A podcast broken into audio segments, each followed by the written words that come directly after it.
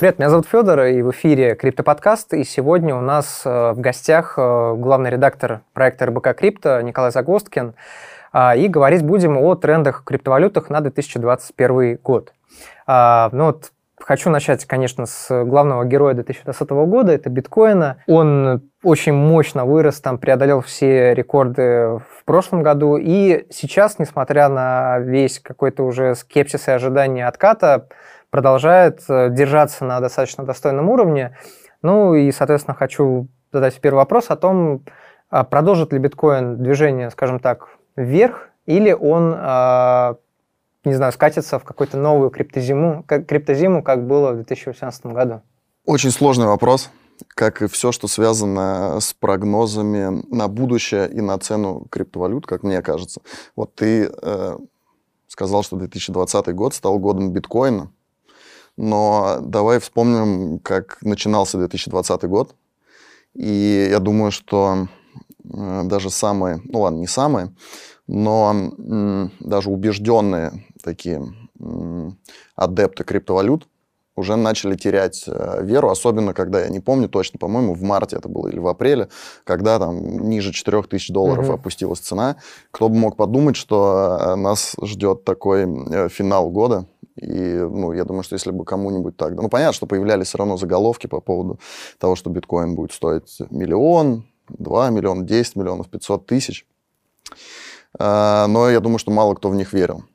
Поэтому э, не исключено, что мы увидим опять какую-нибудь... Я в это не очень верю, но вполне вероятно, что мы увидим опять какую-нибудь э, криптозиму, да, как ее называют э, все ну, сейчас уже какие-то реально известные компании не в мире криптовалют, а в мире традиционного инвестирования, традиционных финансовых активов, дают довольно смелые прогнозы, проводят всякие исследования, основанные абсолютно на э, разных методиках и механиках. Я, честно говоря, здесь верю в э, прогноз JP Morgan, потому что он был до вот этого роста биткоина.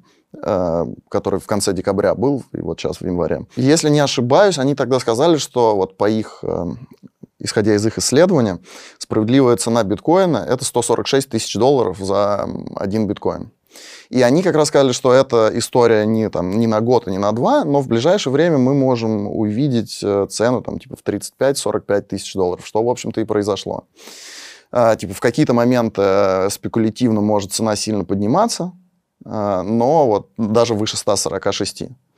А, но в целом вот это справедливая цена. Сейчас мы видим исследование, там вот ARK Invest, по-моему, вчера или позавчера было исследование, мне оно очень понравилось, это как раз вот больше ответ на твой вопрос, а, что цена биткоина может вырасти до полумиллиона долларов. И там очень простое объяснение. Все крупные инвесторы начнут э, потихоньку переводить э, малую часть своего капитала в биткоин, ну, наличных денег.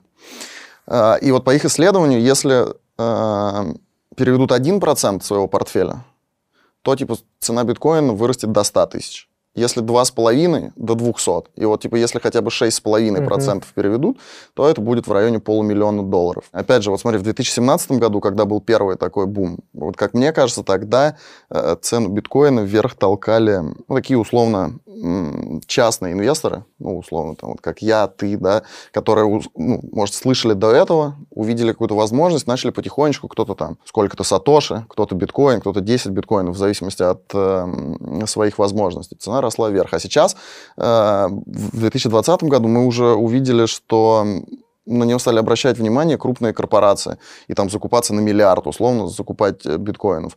Поэтому, это возвращаясь к теме криптозимы, да, наверное, сейчас это менее вероятно. И если все, все же ждут отката, угу. все ну особенно, ну, да. кто не успел зайти, продал там за 12, 15, 20 и так далее, все ждут, пока откатится. Вот я недавно разговаривал с ну, с таким довольно известным, успешным трейдером, его был прогноз, что в ближайшие пару недель они уже прошли.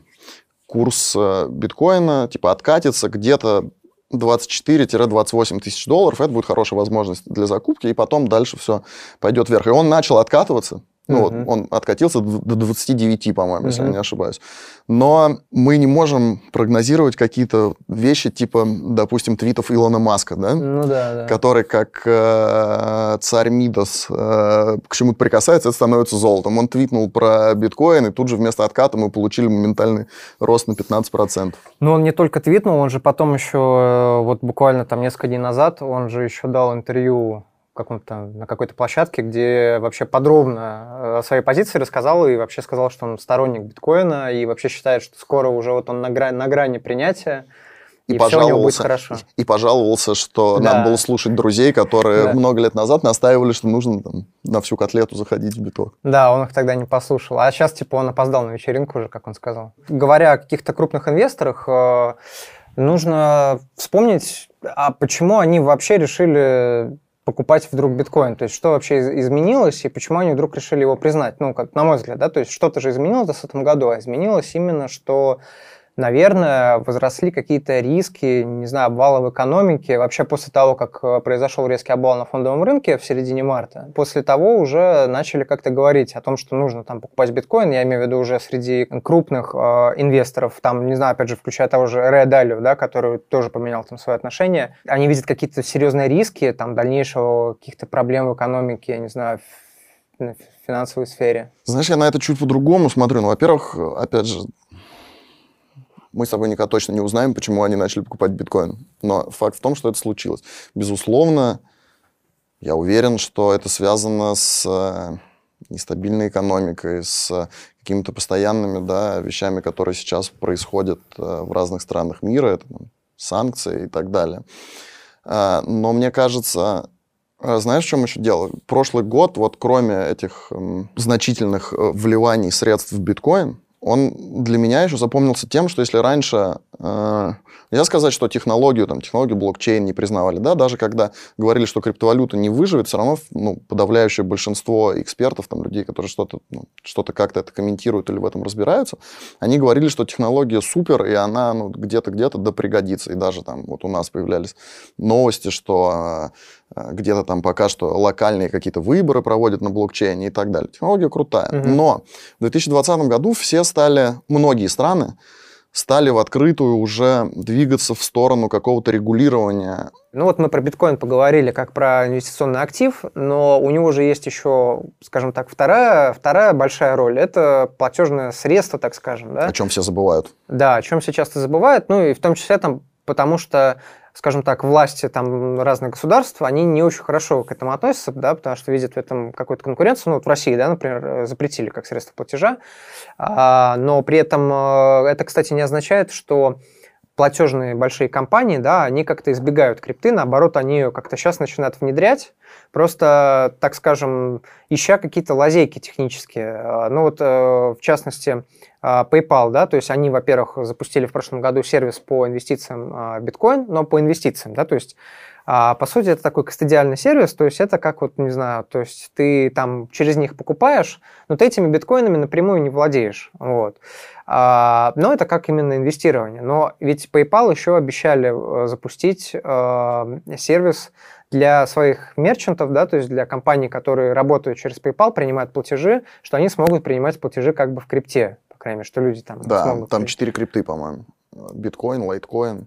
Лайткоин, да, как раз про а, который а, ты биткоин говорил. Кэш, по-моему, и что-то четвертое. Эфир, мне кажется. Да, наверное, ну, было бы логично. То есть, и вот если представить, PayPal это вообще там система, наверное, в, в каждой стране, она так или иначе присутствует. Если вот представить, что вот это произойдет, то я думаю, что это будет прям бомба просто, наверное, для для крипты. Я, кстати, да, ты когда спрашивал про перспективы биткоина, я про это забыл, а это супер важно. Во-первых, конечно же, в прошлом году э, PayPal большую роль сыграл в популяризации биткоина. Я думаю, что вот этот э, бум, ну, как бы во многом за счет э, PayPal тоже идет. А вот вчера появилась новость, что Visa выпустит ну, типа, сделает свою программу, которая будет интегрирована в банке и позволит покупать криптовалюту и, ну, типа, представляешь, насколько это круто будет?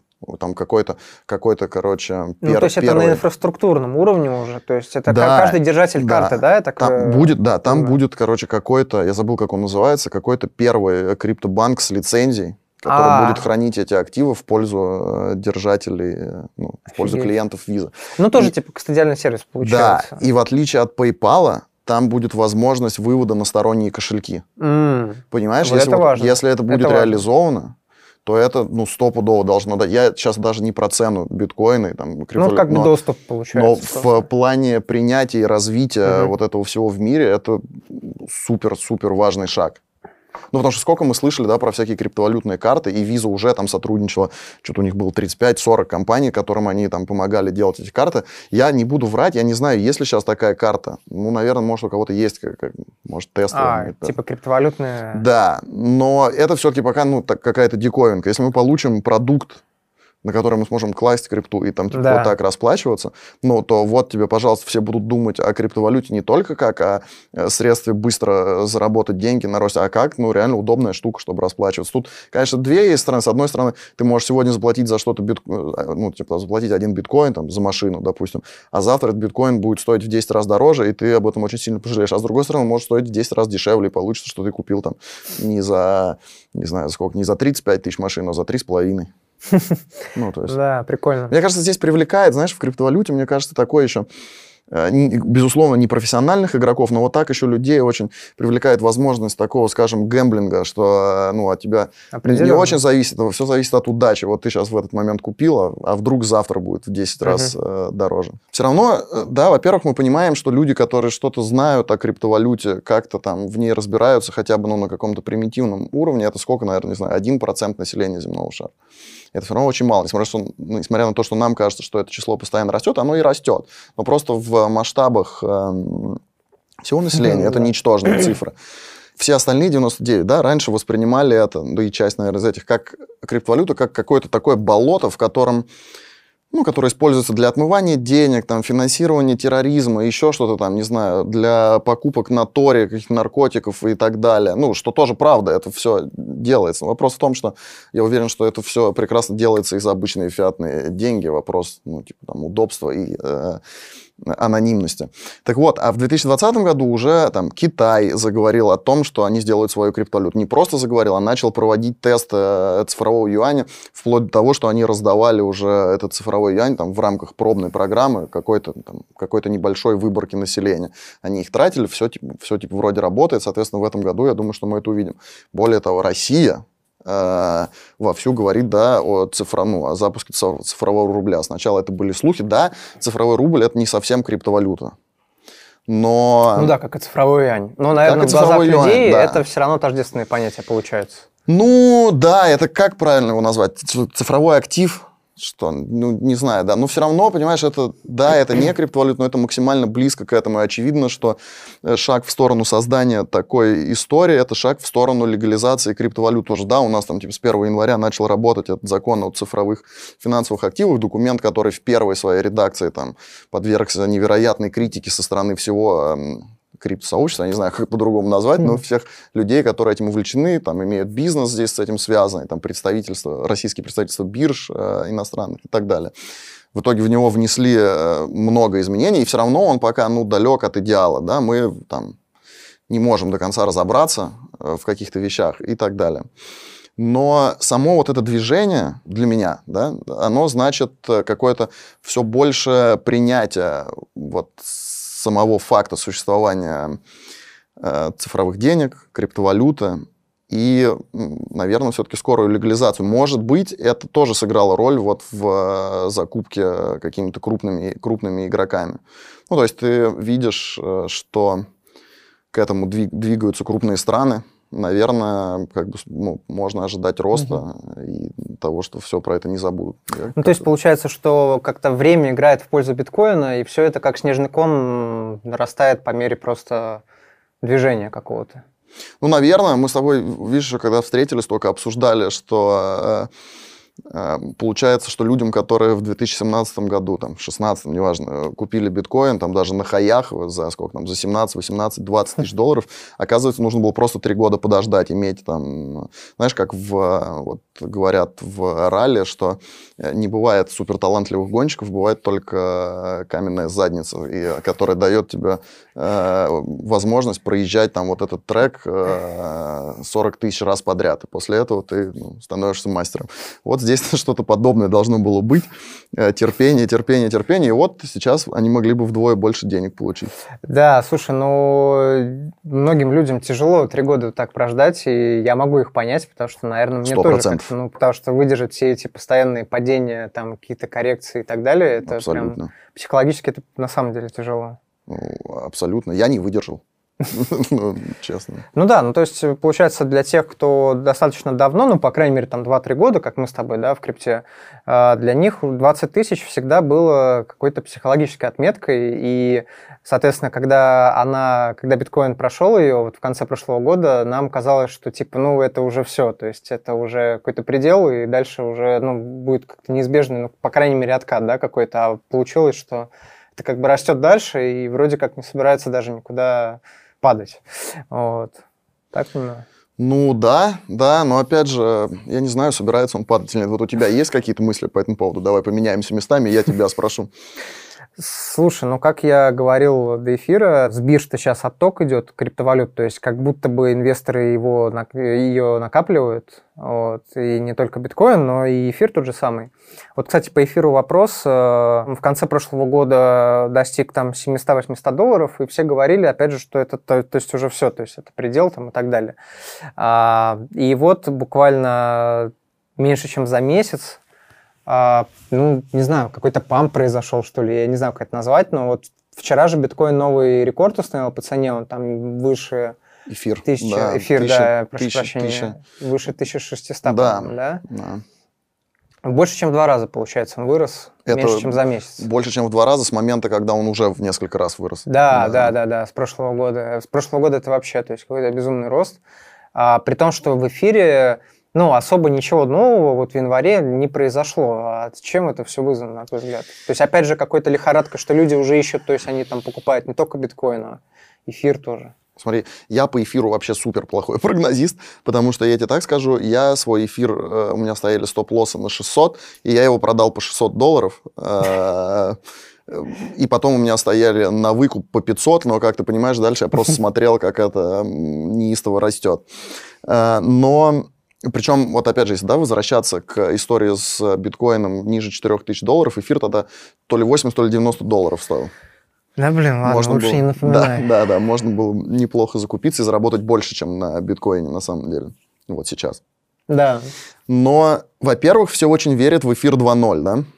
Угу. А, для меня это история такая, да, вот весь прошлый год, опять же, говорили про эфир 2.0, про тесты эфира 2.0, про там, тестовый запуск сети, про еще что-то. Но пока что это какая-то такая штука, у которой не объявлен до сих пор, э, ну, типа, нет, нету даты релиза официальной, и просто там, ну, типа, в ближайший год-два. Ну да. Но все уже начали копить эфир, чтобы сколько там нужно эфира, чтобы поднять ноду, я не помню, 25, 64, что-то. Что там несколько миллионов уже залочили в этом в, том вот, в кошельке э, да. для стейкинга. Все хотят стекать, э, все хотят да. стекать эфир. Э, соответственно, ты вот ты абсолютно правильно все говоришь. Его, его выкупают, то есть это, ну, во-первых, очень популярный сейчас актив. Это можно было видеть даже, когда вот он просаживался неделю назад э, до тысячи с небольшим. Я смотрел статистику, ну, выкупали просто вот все, что было. Соответственно, становится более редкий товар, которым, ну, который не так просто купить, естественно, его цена растет. Все хотят э, стекать эфир, э, все ждут э, эфир 2.0, ну, я как бы очень верю в команду. Мне кажется, что все будет круто, но я прям представляю, каким это может грандиозным провалом все обернуться, если что-то что не заработает. Но, с другой стороны, опять же, команда это они уже провели несколько таких да, обновлений. они очень крутые. Никаких... Хотя, конечно, не сказать, что они там по срокам всегда успевали. То есть они, они всегда... Ну, не надо верить дедлайнам команды Ethereum, да, то есть они их всегда... А, проваливали, но они доводили дело до конца. То есть, на самом деле, я верю, наверное, в эфир 2, потому что технологии — это основа ценности эфириума в целом. То есть, если биткоин — это просто как, там, не знаю, дед какой-то там, да, Бася такой в крипте, то эфириум — это такой вот, ну, именно технологический чисто продукт, а, технологический проект. Ну, ты будешь стекать эфир?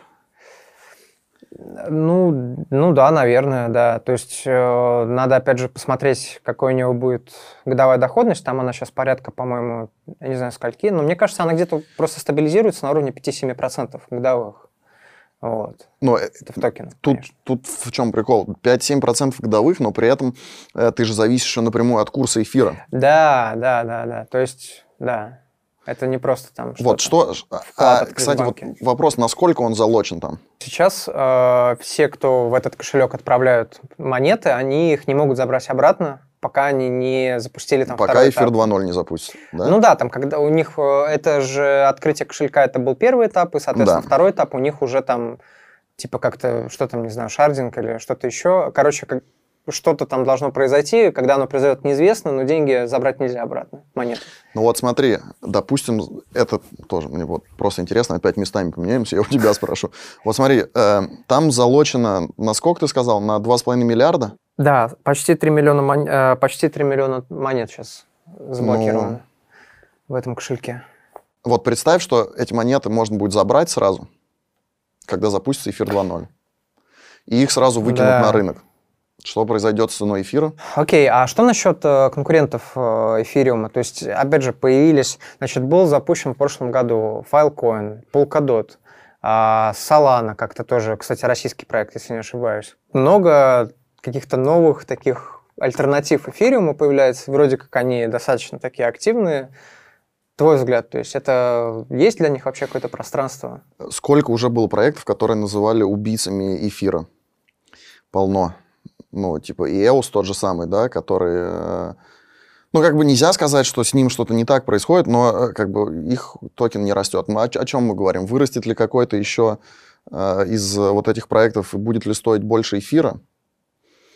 Да не знаю, но, э, не знаю, помнишь, было ICO Айкона, на который было столько надежд?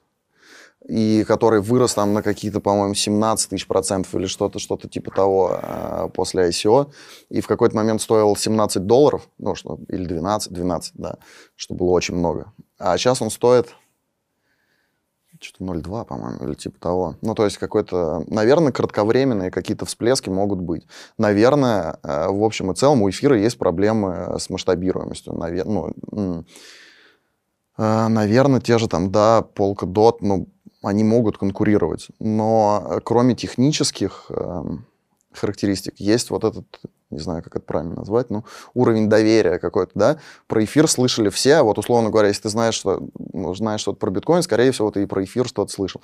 Все остальное для людей уже, ну, типа, темный лес. Поэтому я предполагаю, что когда люди идут и э, ну, пытаются зайти в крипту, ну, то все-таки в первую очередь они покупают либо биток, либо эфир это в какой-то степени тоже толкает. Ну, мы говорили о том, что сейчас цену вверх толкают э, такие ну, типа, большие компании, но от этого тоже отказываться, ну, типа, про это забывать тоже не стоит.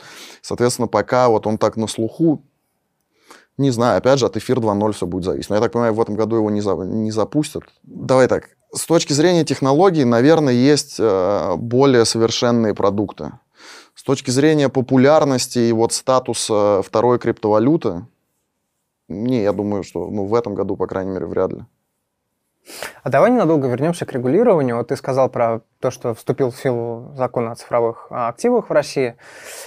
А может, опять же, ты общаешься с какими-то инсайдерами и так далее. Вот мне не до конца понятно, как его все-таки применяют, то есть и вообще легален, легален э, криптовалюта в России или нет. Потому что вот опять же вышли там а, новые рекомендации ЦБ в начале года или в конце прошлого, как раз вот э, к принятию этого закона о цифровых активах, а, его вступлению в силу, о том, что а, подозрительными операциями вот для банковских счетов можно считать те, которые связаны с цифровыми, соответственно, валютами. И есть отсылка к закону о цифровых активах, хотя вроде как этот закон легализует цифровые активы, и почему операции с криптовалютами в таком случае должны считаться а подозрительными мне лично не очень понятно. Вот в, такой, как, вот в чем логика здесь? И...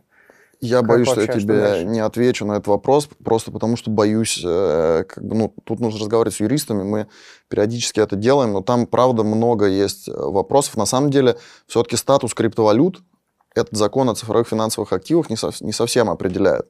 То есть э, это вот то же самое, да, как мы говорим про цифровой рубль, это не совсем э, валюта, это цифровой, цифровой актив. Вроде как, ну, криптовалюта, насколько я понимаю, любая криптовалюта это цифровой актив, но не любой цифровой актив это криптовалюта. Угу. Это вот насколько я угу. это понял.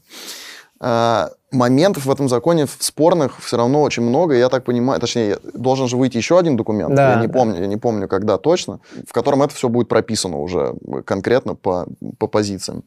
Наверное, после этого станет больше понятно. Там же было прописано, например, вот всех очень пугает, что если у тебя украдут криптовалюту каким-то образом, да, ты же ну, ничего с этим не, не можешь сделать.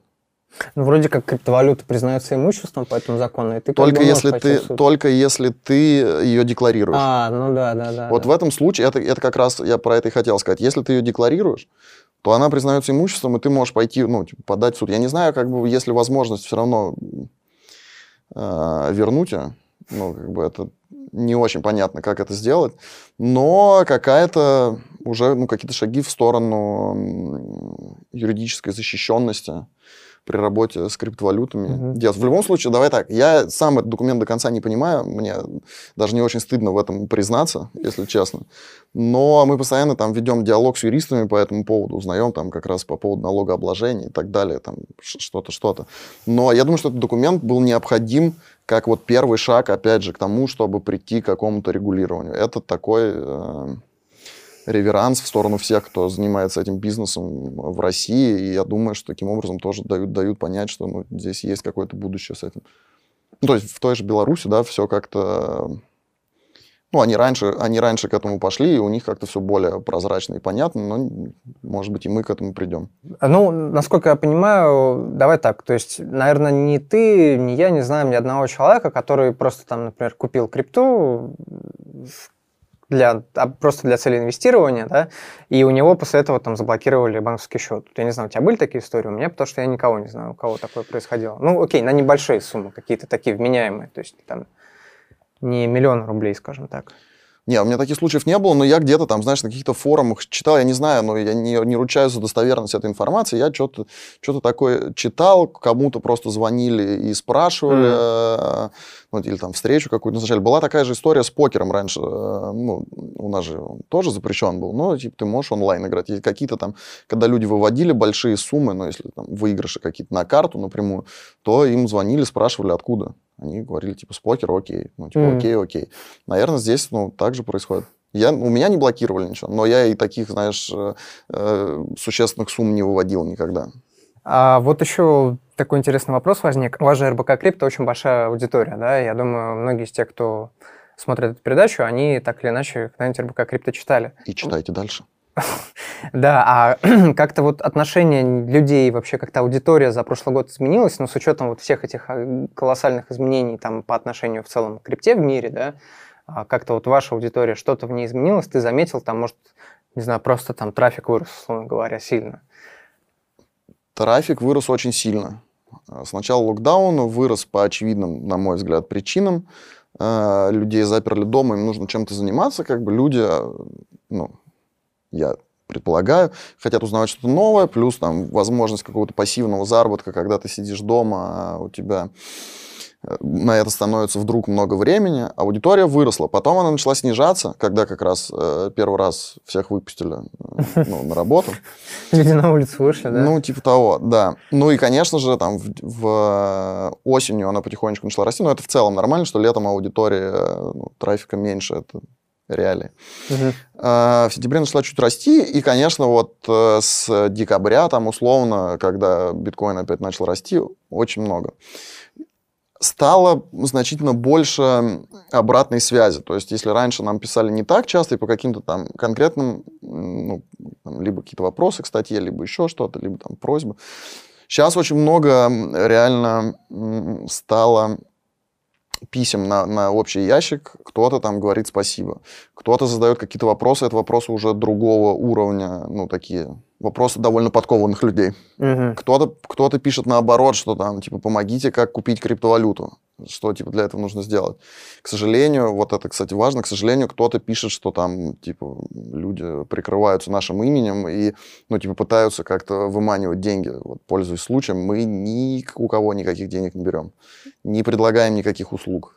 Не, То есть мошенники от вашего имени, да, деньги? да, да, да, да, скидывают там какие-то подделки на наш сайт и предлагают инвестировать Жесть. в какие-то. У нас нет никаких проектов, в Ну, которые мы предлагаем происходит, надо инвестировать. сказать, в крипте. Да, я знаю, но я просто раз, Какие-то- раз я здесь, то я об, Да, этом, да, да. я об этом скажу. Никак, мы не Но просим это, кстати, говорит о вашей деньги. известности, о вашей популярности, что если уже ваш бренд как-то пользуется им, Ну, да, РБК, ну, конечно, это удобное, удобное прикрытие для таких людей. Ну, просто, на самом деле, здесь все абсолютно э, просто. Вы всегда можете зайти на наш сайт и посмотреть, чтобы вам не кидали rbc.ru slash crypto. Все. Там вы не увидите никаких призывов к инвестированию в какие-либо проекты. Смотри, ну вот мы поговорили про биткоин, про эфир, может быть, про его конкурентов, а вот еще какие-то монеты, вот, может быть, ты на своем примере, например, расскажешь, во что бы еще можно было вложиться? Первый раз в жизни я пытаюсь составить криптопортфель для кого-то, потому что у меня для себя-то не получалось это никогда сделать.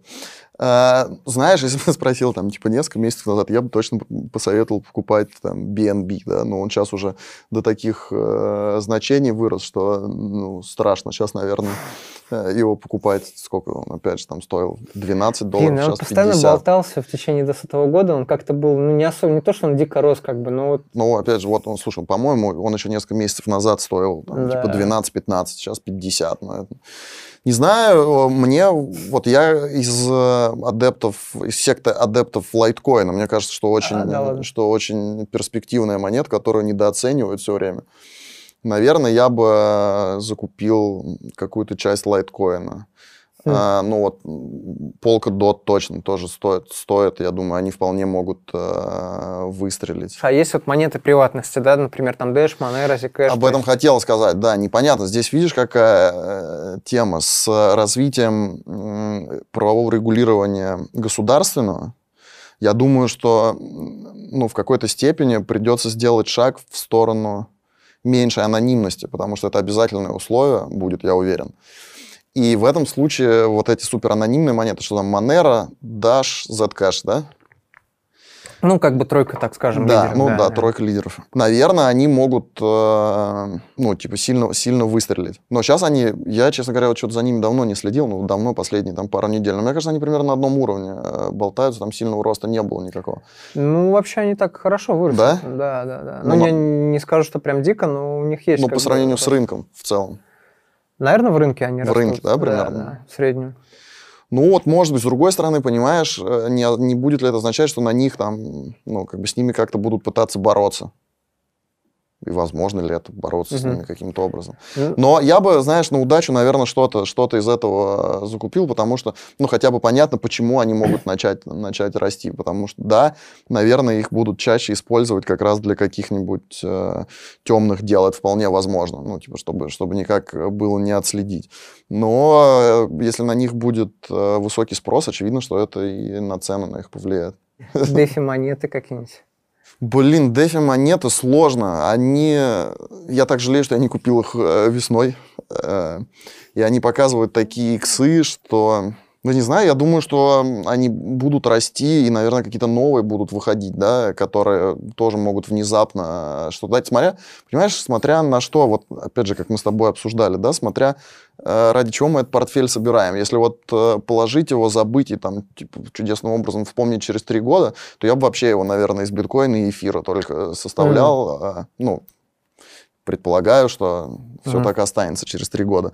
Если с целью какой-то более быстрого, более быстрого получения, Мгм.